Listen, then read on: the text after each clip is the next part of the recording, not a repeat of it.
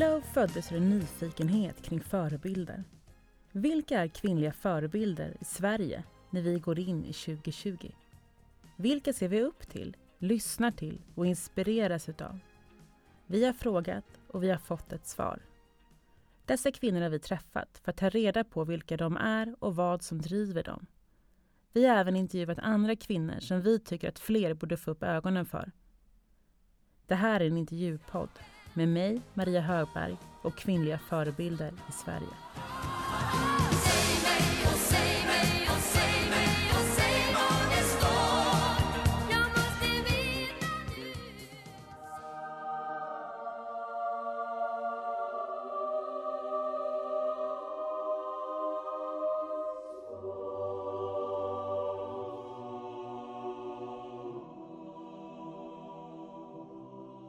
Jag kan inte bortse från att Bibeln innehåller både kvinnoförtryck, rasism, homofobi och en hel del annan skit.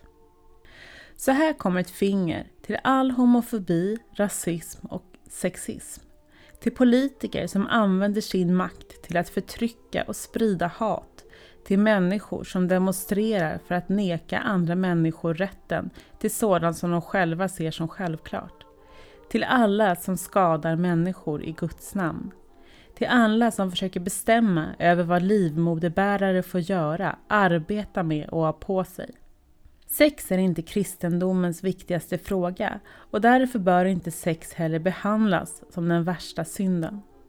Detta är några av de citat som är hämtade från Ester Keisen som är pastor men driver även Instagramkontot Feministpastorn. Genom sitt tilltal vill hon skapa ett rum för samtal och genom detta når hon mer än 20 000 följare. Hon har också skrivit boken Feministpastorns tro och tvivel som kommer ges ut hösten 2020. Nu hälsar vi henne varmt välkommen till podden.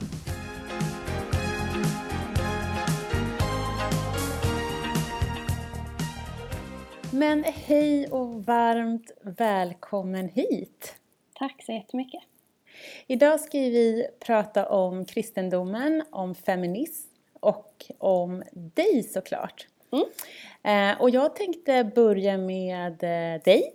Och eh, det jag undrar är så här, hur mår du idag? Men jag mår bra tack. Mm. Det är ganska soligt ute.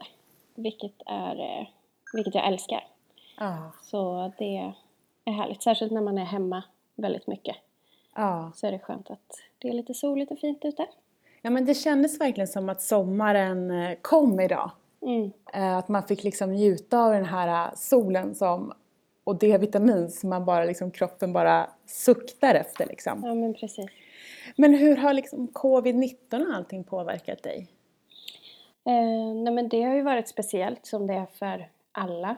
Jag jobbar ju ganska mycket hemifrån som väldigt många gör. Eh, jag jobbar ju både i en kvinnoorganisation, en kristen kvinnoorganisation och i en församling.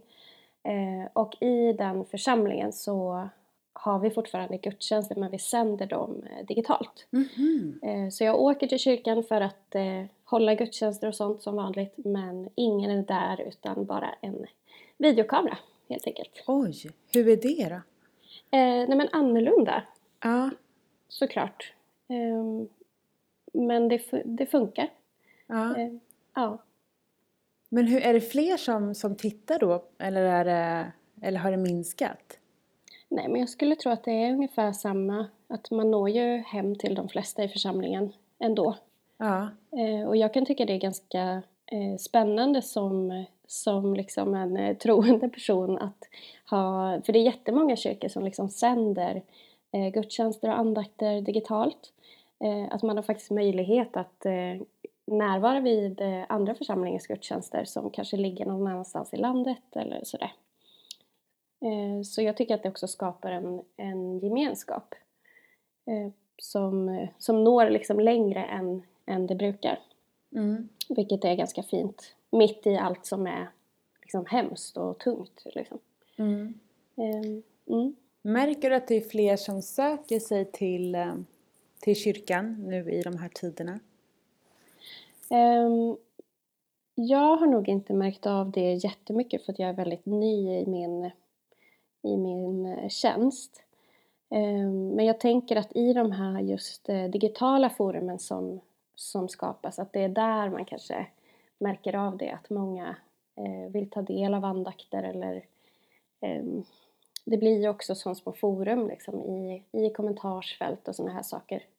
Ehm, så det, där tror jag att mycket händer, att man, man liksom pratar om, om det, som, det som händer. Mm. Men hur gör man med alla äldre då? Eh, som inte är vana med det här digitala? Mm. Eh, nej men det blir ju, eh, vissa är ju, för vissa är ju det digitala någonting som gör det lättare att komma till kyrkan och för andra så är det ju eh, svårare. Men jag tänker att någonstans är det här som församlingens ändå styrka är att det är en, eh, det är en så tydlig gemenskap. Eh, att alla har någon typ av, av nätverk i och med församlingen. Så jag tror att det är många som eh, kanske skulle ha varit ensamma annars som har, har liksom ett nätverk, att de inte blir så isolerade utan man ringer varandra och man kanske tar promenader på väldigt långt avstånd och, och sådana här saker. Eh, att församlingsmedlemmarna liksom emellan eh, håller kontakten ganska fint. Och att vi som pastorer kan liksom ringa, ringa runt till folk och kolla hur de har det och folk anmäler sig till att eh, handla åt någon som behöver och sådär. Så församlingen är som ett litet, litet, litet samhälle kan man säga. Mm. Det blir som en trygghet i, i den här otrygga tillvaron som vi befinner oss i nu kanske. Ja, nej, men jag tänker det. Mm. Du går ju också under namnet eh, Feministpastorn mm. och har ett Instagramkonto med 21 000 följare. Yes. Hur började allt det?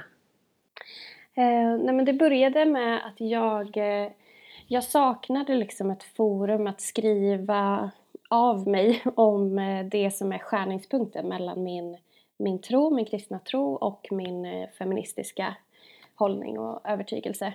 Ehm, det finns ju alltid liksom, eh, man har olika kompisar att typ höra av sig till när olika saker händer. Men jag kände att jag saknade de där liksom personerna som hade ena foten i båda liksom, de världarna. Mm. Eh, så jag ville liksom ha någonstans att sammanfatta vad jag tänker och sånt som skaver och ja, lyfta hur jag får ihop det.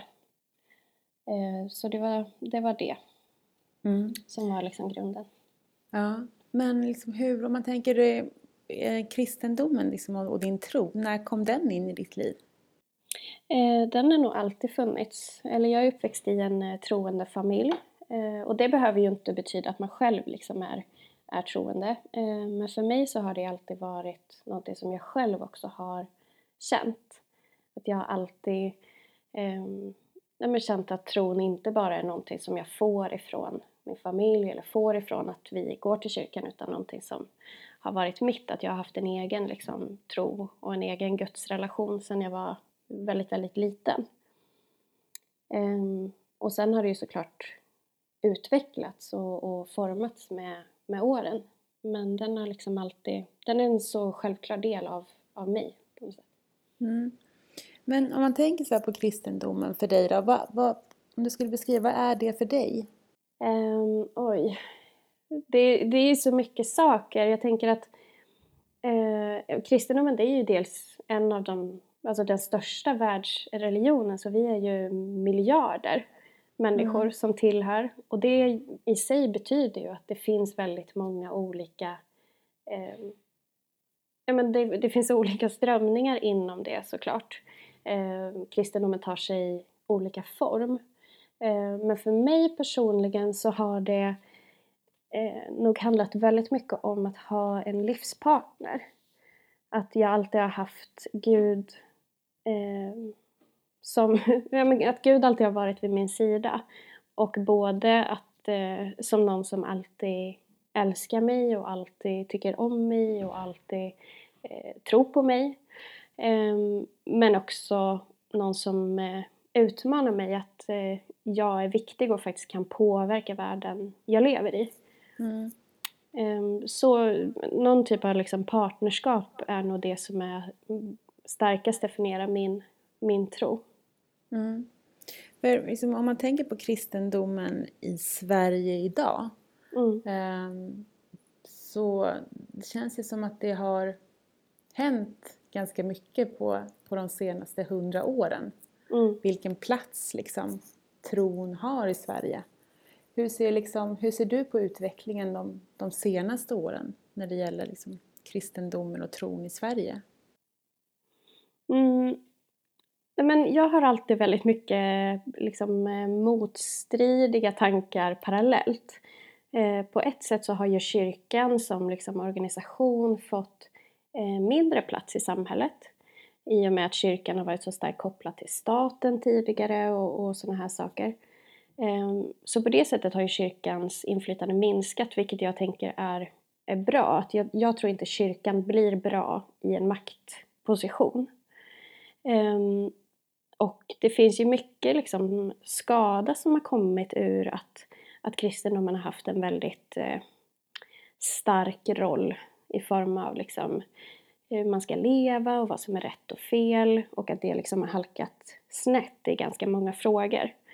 Um, men å andra sidan så tänker jag att jag ser att det växer liksom ett intresse för eh, hur tro fungerar, att många längtar efter, många som kanske inte liksom känner sig hemma i en organiserad religionsform ändå längtar efter vad det innebär att ha en tro.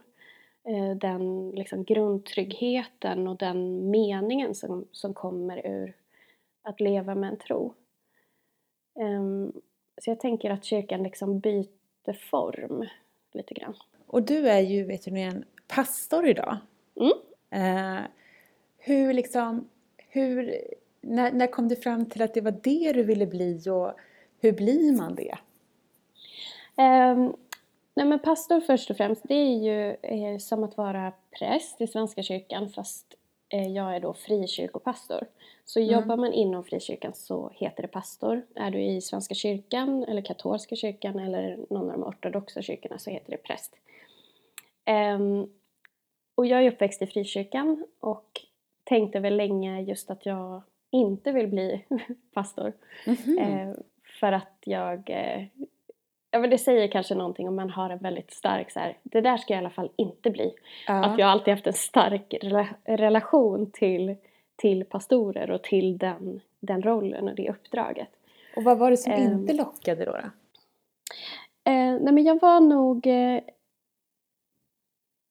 Jag, jag, tror att jag kände att jag passade inte in i, i bilden av hur en pastor ska vara. Eh, jag hade, men mina största förebilder var ju andra pastorer. Eh, men jag tänkte att men det där kan inte vara jag på något sätt. Eh, och jag tänkte att jag måste bli någon annan för att passa in i pastorsrollen. Ehm, men jag har alltid varit liksom väldigt nyfiken på, på teologi, alltså hur, hur kristendomen är formulerad. Och eh, när jag började förstå att här, men jag kan forma den här rollen utifrån vem jag faktiskt är. Eh, det var kanske då jag insåg att jag kan vara en pastor. Eh, för det handlar både om att vara en ledare, det handlar om att eh, ha ansvar för själavård, alltså omsorg. Och eh, jag menar att vara del av, av, av samhället och försöka göra någonting gott. Vilket ju är super, superspännande. Och vad liksom din omgivning och sådär, liksom, såg de dig som en, som en möjlig pastor under den här tiden när du tvivlade eller? Oj, jag har ingen aning. Alltså jag började ju plugga teologi när jag var 20. Mm. Eh, så det var ju ja, men ganska kort efter jag tog studenten, ett år efter jag tog studenten. Och då, jag vet inte om man tänker liksom om en, om en tonåring att så här, hon borde bli pastor. Nej. Um, så jag vet inte. Nej. Men hur, går liksom, hur, hur ser utbildningen ut då? Um, I Sverige så är det, för jag pluggade tre år i England och sen mm. så kompletterade jag i Sverige. Um, men den är tre, fyra år. Uh, lite beroende på hur man, uh, om man läser till master och sådana här grejer. Uh, du kan läsa fem, sex år. Um, men du läser ju både dels grundläggande om hur Bibeln fungerar eh, något av de bibliska språken. Jag har läst eh, gammal hebreiska som Gamla Testamentet är skrivet på. Mm. Eh, så man lär sig att liksom, hur funkar Bibeln och hur, hur lär jag mig att tolka den och läsa, läsa vad som faktiskt står i den eh, och förstå vad det betyder. Eh, men sen så läser vi också ledarskap, vi läser eh, psykologi, filosofi, eh, ja, både de praktiska sakerna som ingår i att, att ha en pastorsroll med hur håller du i begravningar och bröllop och dop och sånt. Eh, men också hur är du eh, en ledare i en organisation. Men får ni, eh, var det så här praktik och sånt också under utbildningen eller var det mest teori? Ja, eh, vi, har gjort, vi har praktik i lite olika församlingar.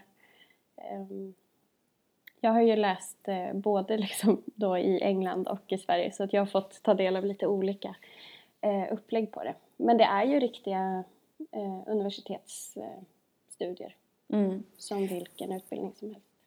Ja men precis. Men hur skiljer det sig från England och Sverige då? Finns det någon skillnad där hur man ser på, på kristendomen? Ja men för mig var det nog eh, en ganska stor skillnad på de här olika eh, skolorna som jag gick på. Eh, för att de också tillhör olika eh, kristna samfund. Eh, där jag är uppväxt i ett lite mer liksom, kanske strikt eller konservativt eller hur man ska uttrycka, eh, uttrycka sig ehm, ett samfund som är lite mer strikt. Um, och det märkte jag ganska tydligt av när jag pluggade i England. Uh, för att vi som var studenter på den skolan, vi kom liksom alla ifrån det här samfundet men från kanske 70 olika länder.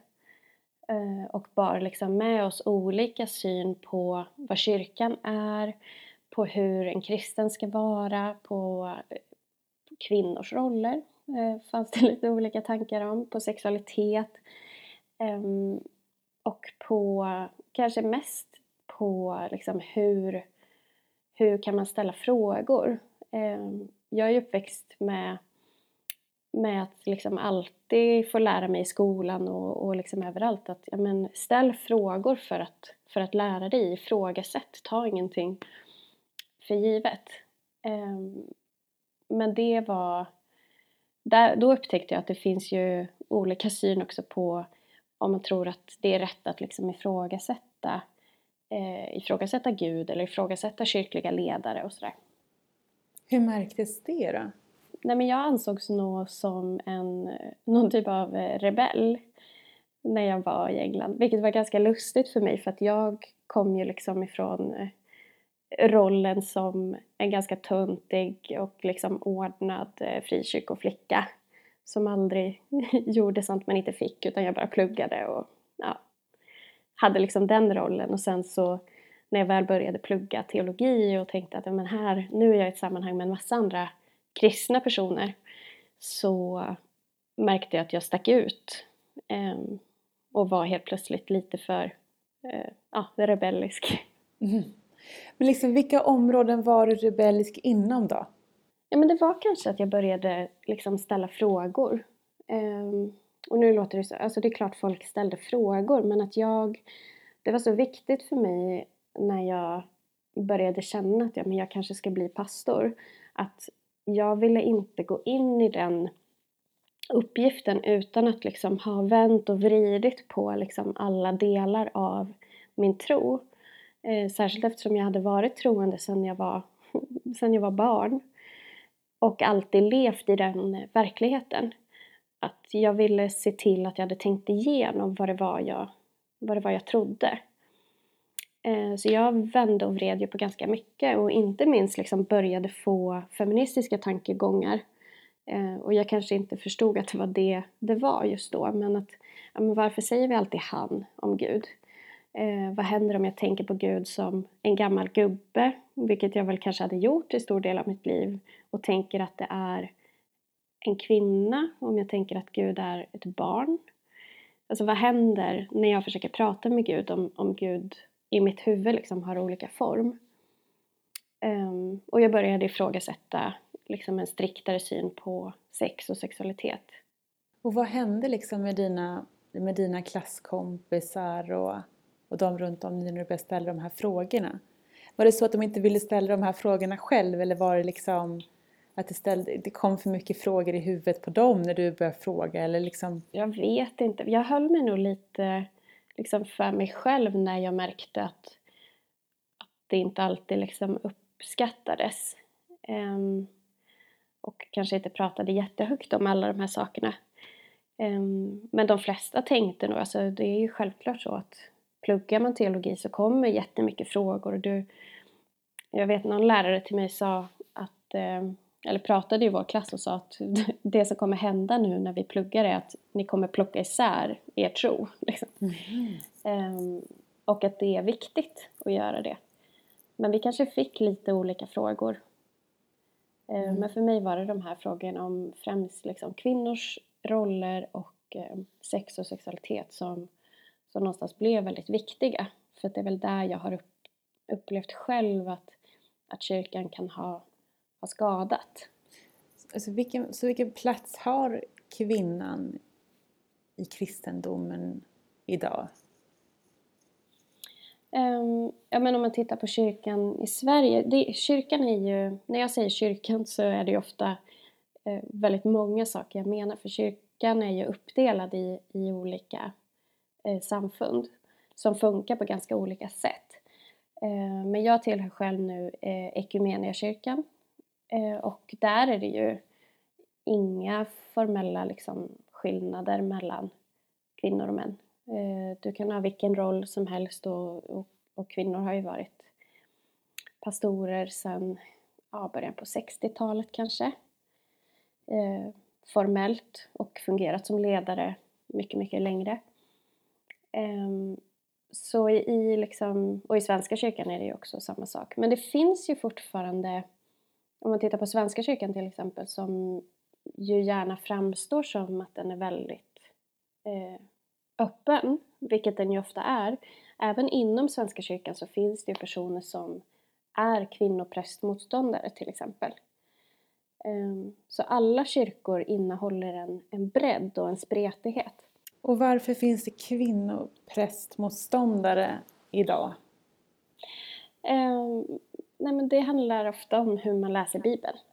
Mm. Att man tänker att Gud har eh, format liksom mänskligheten till två halvor som har lite olika uppdrag. Och att eh, ja, det ligger i Guds ordning liksom. Att, eh, att kvinnor ska ha lite annan, annan roll. Ehm, Medan jag, som jag läser Bibeln, så tänker jag att patriarkala strukturer är en del av det som kristendomen kallar för synd.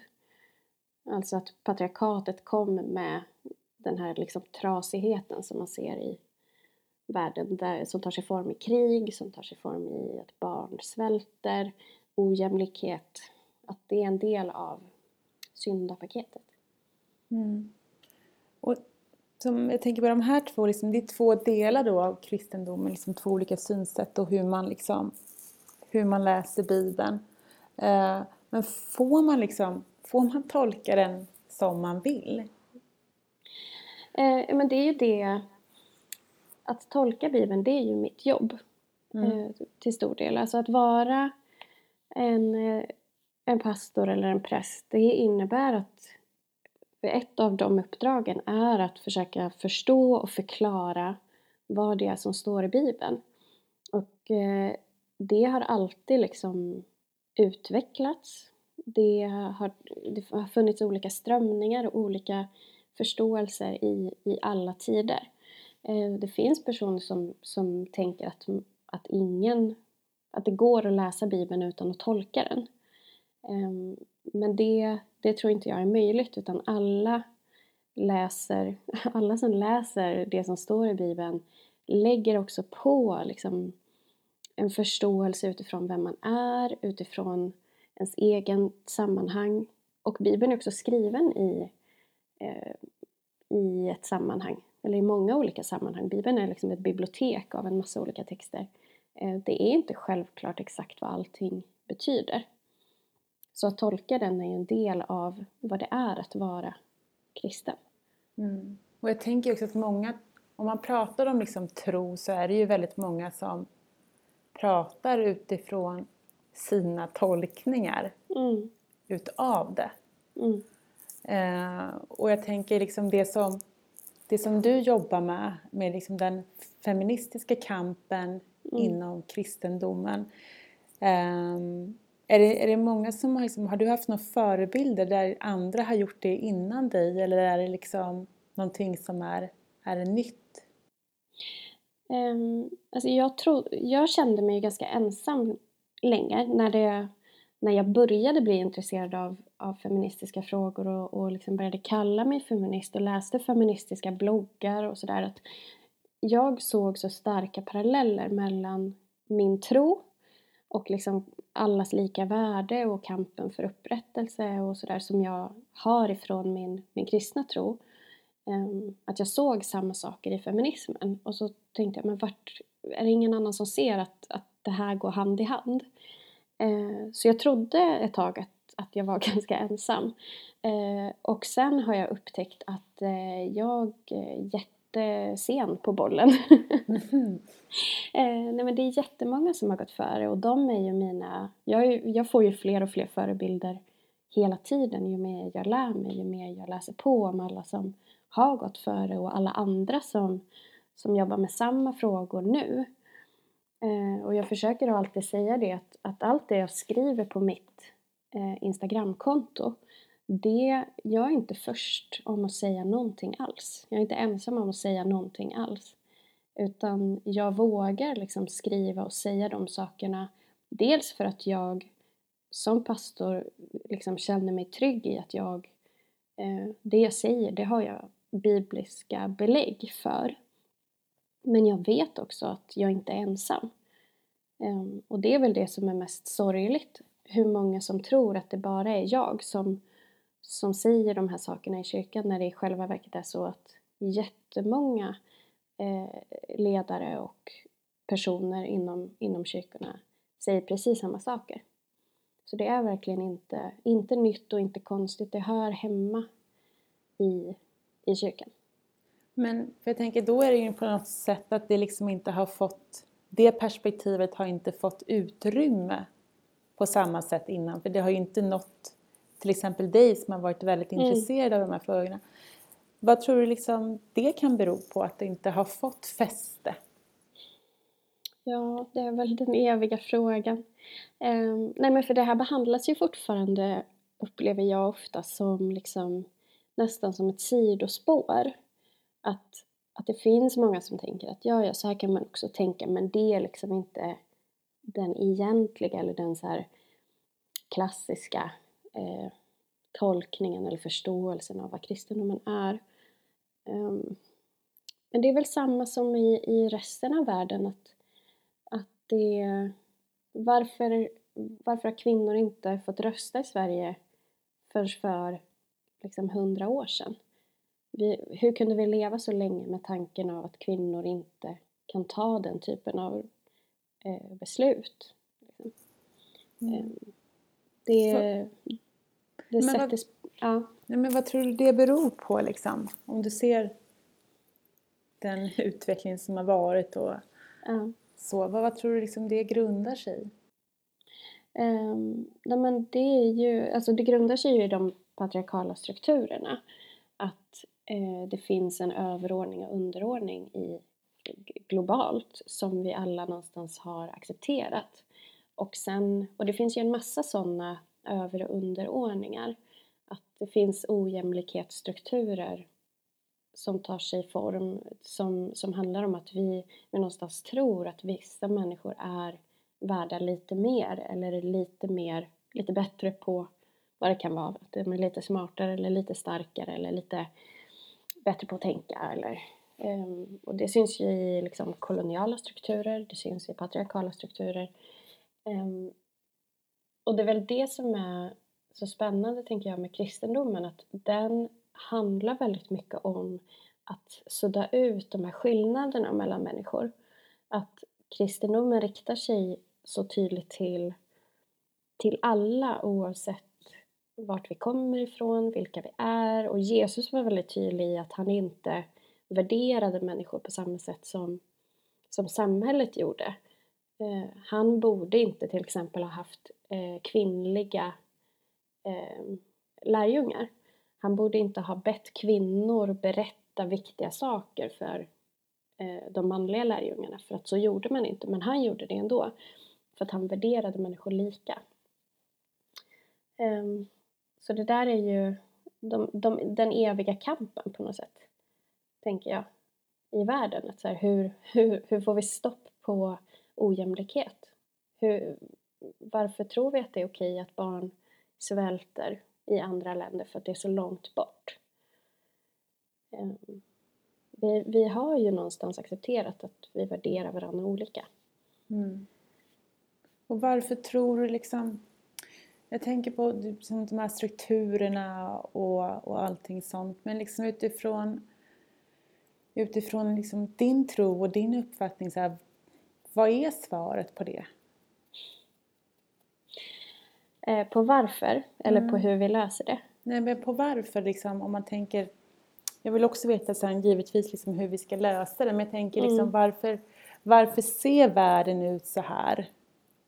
Om vi liksom som du säger, Jesus inte ser skillnad på människor och människor och, och allting så Varför finns det så stora skillnader? Men jag tänker att det är det som det, är så, här, så otroligt liksom, eh, religiöst ord. Men, men jag tänker att det är det här som kristendomen definierar som synd. Eh, alltså att så som liksom, kristendomen beskriver världen så skapades den perfekt och sen så gick någonting snett. Alltså någonting gick sönder.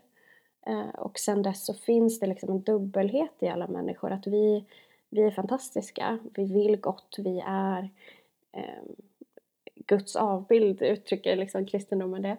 Eh, och samtidigt så eh, är vi också själviska och vi är, vi är inte perfekta. Alltså vi är otillräckliga. Eh, för att vi är människor. Vi, det är liksom det mänskliga.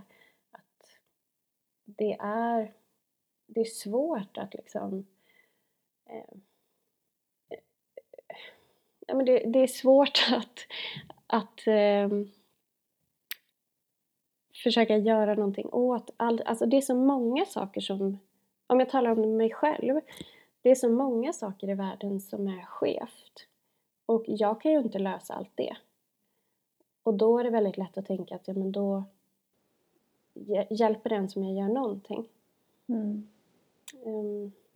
Och om du ser så på framtiden då uh, och på de frågorna som du tycker är viktiga liksom, att nå ut med. Om vi börjar där, liksom, vad, vad är det viktigt för dig liksom, i den roll du har och utifrån det sättet som, som du tolkar liksom, Bibeln? Uh, mm. Vad är det viktigaste liksom, att nå ut med framöver? Um, nej men det kanske är just det där att här, jag försöker hitta vad kan jag göra? Att försöka att inte liksom bli maktlös över allting som jag inte kan göra. Utan försöka hitta, jag kan göra någonting. Och det jag har eh, liksom, det jag gör nu, nu är jag pastor, jag är en, eh, en ledare inom kristendomen. Och det jag vill göra då är att se till att jag eh, sprider en bild av, av kristendomen och av kyrkan som är hälsosam. Ehm, jag tycker det är väldigt viktigt att göra upp med de delar eh, där kyrkan har faktiskt eh, gjort skada. Alltså där kyrkan inte har varit så bra som, som den kan vara. Och det är därför jag skriver mycket om till exempel hbtq-frågor, om feministiska frågor, sex och sexualitet. För att där har kyrkan liksom halkat snett. Ehm, och jag tror att vi egentligen ska vara bättre. Ehm, så jag försöker dels liksom ägna mig åt, åt det, att, att eh, bygga kyrkan så, så bra som den kan och ska vara. Um, och sen så tänker jag att kyrkan är en fantastisk organisation. Om man tittar på eh, för några år sedan när det var så många ensamkommande som kom till Sverige till exempel då var det ju kyrkorna som, som steppade in väldigt snabbt och väldigt eh, med öppna armar och fanns där för de som behövde. Ehm, kyrkan har liksom alltid varit engagerad för samhällets utsatta, marginaliserade, för att det liksom ligger i, i, i kyrkans puls. Ehm, och att fortsätta vara med i, att, i det och att fortsätta eh, att, vara, eh, att ha en roll i den organisationen det är ju för att jag vill vara med och bidra till att, att göra goda saker i samhället. Mm. Men jag tänker den liksom församlingen som du är med i, eh, mm. alltså är den, skulle du säga att den är jämställd idag? Ja, eh, jo men det skulle jag säga. Jag tänker att det, det är alltid en så dubbel fråga det där, för jag tänker att Sverige är ju statistiskt sett ett av världens mest jämställda länder. Men det finns fortfarande problem som är, kommer ur att det finns, att vi fortfarande är ojämställda. Um, och jag tänker att det är samma sak i kyrkan. Jag tillhör ju det samfund jag gör för att jag känner att jag kan stå för det samfundets värderingar. Um, men självklart finns det saker att jobba med. Det finns liksom saker som sitter i väggarna och som tar sig uttryck på lite olika sätt. Um, men jag känner att det är ett samfund och en församling som jag kan stå för. Även om det alltid finns liksom saker att förbättra såklart. Mm.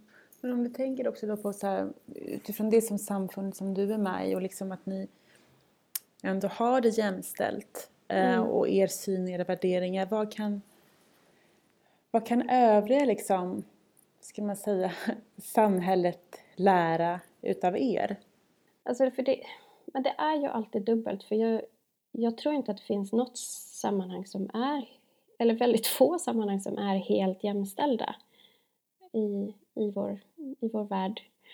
Um, men jag tänker om jag tittar tillbaka på liksom frikyrkorna i Sveriges historia så kan man ju se ganska tydligt hur liksom kvinno, kvinnorörelsen har gjort framsteg. Ehm, och att det gick från att man var så övertygad om att kvinnor inte kunde bli pastorer till att det är självklart idag. Ehm, och det visar ju att det går. Ehm, och sen för, för ett par år sedan med, när blir det 2017, eh, under metoo-rörelsen, då var jag och några personer eh, involverade i att samordna det frikyrkliga eh, metoo-uppropet. Och eh, hade ju självklart liksom berättelser att, att samla in. Eh, för att det händer ju såklart eh, övergrepp även i kyrkokontext. Liksom. Mm. Um, och jag tror och hur, att... hur blev det då? För det, nu är det säkert det här liksom en, en fördom från min sida men att, mm. att man liksom oftast eh, tystar sådana berättelser liksom. Mm. Där gick ju ni och, och, och så lyfte upp de här. Hur mm. fick det liksom hur togs det emot?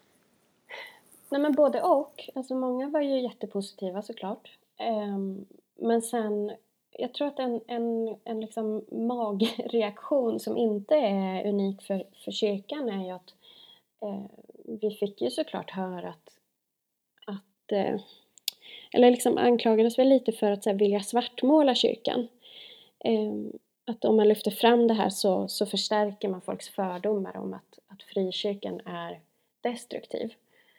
Eh, Medan jag tänker att det handlar om att, att lyfta fram problem för att man faktiskt tror på ett sammanhang. Um, och det är ju samma oavsett om det är kyrkan eller ett företag eller vad det är. Att man lyfter ju upp saker som inte funkar bra för att skapa förutsättningar för att det ska bli bättre. Eh, och nyckeln där tänker jag är att man måste identifiera hur tar det sig form? För de här ojämställda strukturerna som finns överallt, de tar sig olika form, de har liksom olika nyans, tänker jag. Eh, och då måste man identifiera, men hur, hur tar de sig form i just det här sammanhanget? Eh, och i metoo Ehm, uppropet som vi samordnade då, då fick vi ju syn på ja, men hur tystar man eh, personer som har blivit utsatta för sexuella övergrepp? vad använder man för argument för att få någon att bli tyst just här? Och det kan ju handla om eh, teologi som är, används eh, dåligt. Det kan handla om att alla är släkt med varandra och vänner och att man inte vill liksom skapa splittring i församlingen. Det kan handla om massa olika saker. Och då måste man titta på, men vilka riskfaktorer har vi här? Hur tar de patriarkala strukturerna sig form i just det här sammanhanget för att kunna göra det bättre? Ehm, och för mig där då så handlar det ju mycket om att hitta svar i Bibeln. För att Bibeln kan ju verkligen användas för att ursäkta dåliga strukturer. Och då behöver jag använda Bibeln för att säga nej, nej. Vi ska, vi ska vara ett, ett sammanhang som faktiskt är jämlikt och jämställt på alla fronter. Ehm, och hitta de argumenten. För att det är ett av de verktyg som liksom behövs. Mm. Men jag tänker så här, vad blir motargumenten mot det då? då? Om du hittar svaren i Bibeln så att det här, det står inte så här, jag tolkar det så här. Mm. Eh, vad blir liksom, för det, som du beskriver, det finns ju många som tolkar Bibeln på ett annat sätt. Mm. Och det kommer det ju alltid att vara. Alltså jag tror att oavsett hur, hur goda intentioner någon har så, så är det livsfarligt att tro att här, nu har jag hittat den slutgiltiga sanningen. Jag tänker att det är det som har gjort många religiösa rörelser Eh, destruktiva.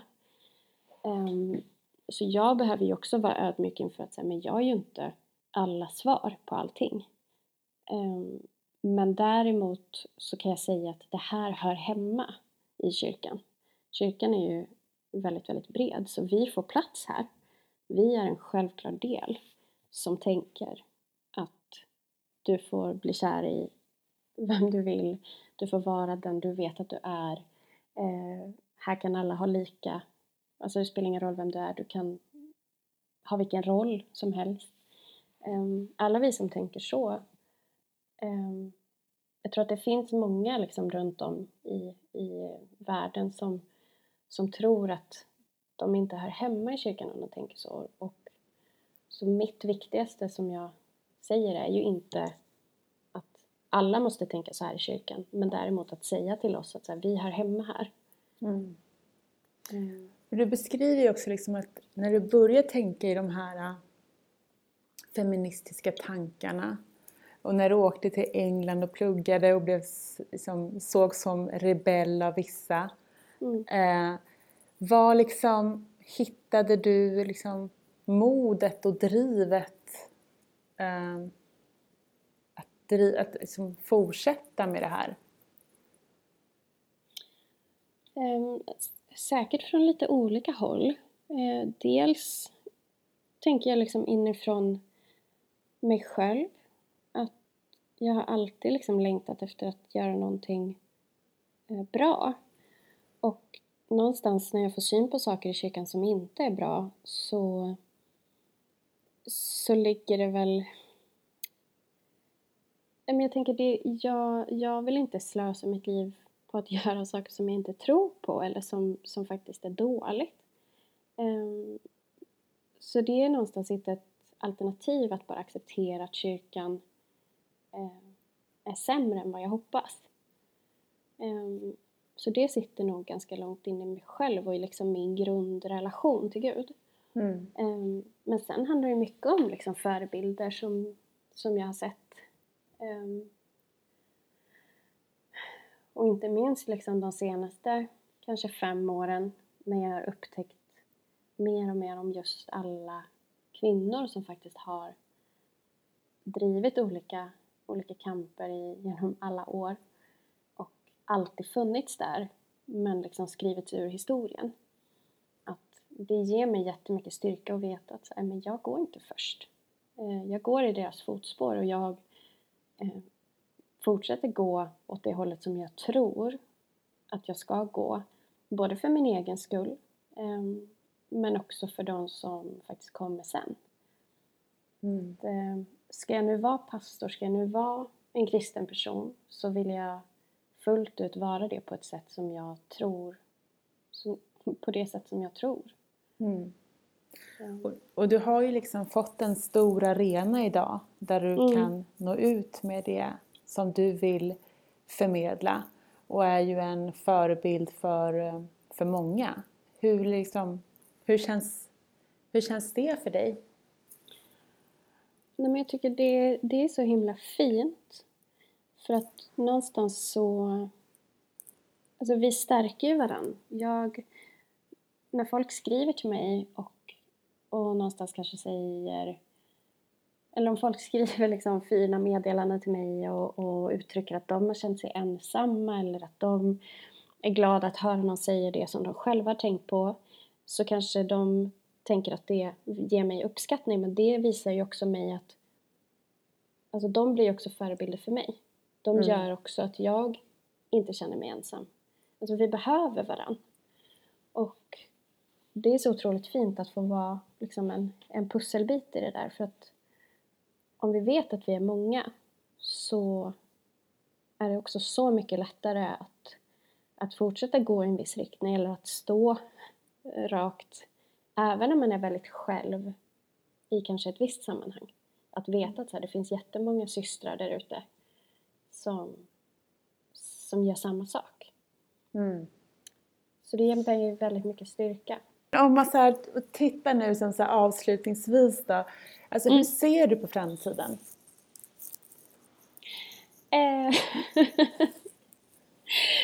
det är så stora frågor.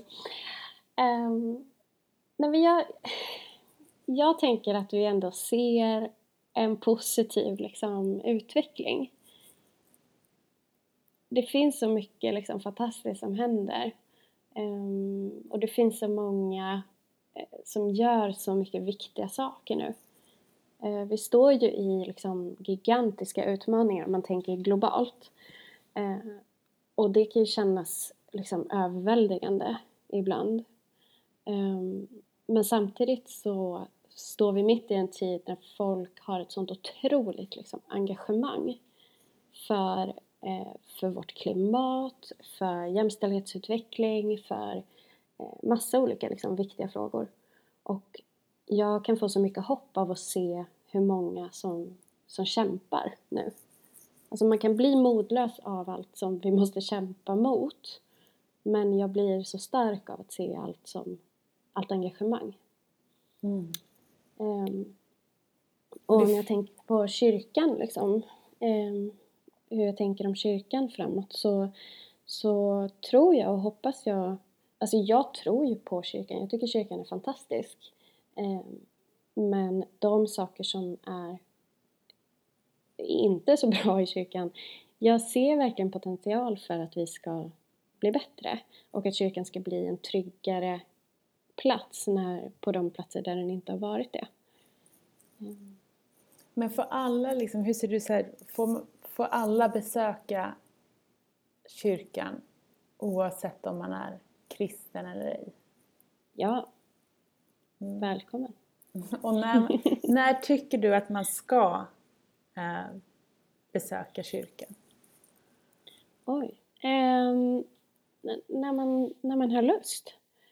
Alltså, jag tänker som nu när vi står i en global pandemi och liksom krisen på något sätt kommer väldigt nära eh, och också väcker liksom de här stora frågorna, då är ju kyrkan nu har vi ju för sig stängt på många håll. Ehm, men det, det, finns ändå kyrkor som är öppna och jag tänker att det är precis det här som kyrkan är bra på. Att öppna dörrarna när det värsta på något sätt händer. Det är det vi många gånger finns till för. Ehm, men sen är det inte bara det. Jag tror inte att kyrkan bara är bra i kris. Utan jag tror att man ska söka sig till kyrkan om man är nyfiken. Om man vill eh, hitta ett sammanhang. Om eh, man behöver lite lugn i en stressig vardag. Ehm, alltså oavsett vad det är som gör att man känner någon sorts lust att söka sig till en kyrka så tror jag att det kan vara värt att prova. Mm. Och jag skulle kunna ställa så många fler frågor till dig mm. och jag kan tänka mig att alla som lyssnar också har massa frågor till dig. Men då har ju du ditt ehm, Instagramkonto Ja. Eh, som heter Feministpastorn. Yes. Eh, är det lättast att få kontakt med dig där om man har frågor och funderingar? Ja. Ja. Folk får jättegärna skriva. Men jättehärligt. Då får jag, vet du nu, önska dig en fantastisk dag och tacka för att du ville dela med dig till oss om, om din kamp. Ja, men tack själv. Detta var allt från intervjun med Ester Kassen och jag önskar er en fantastisk dag.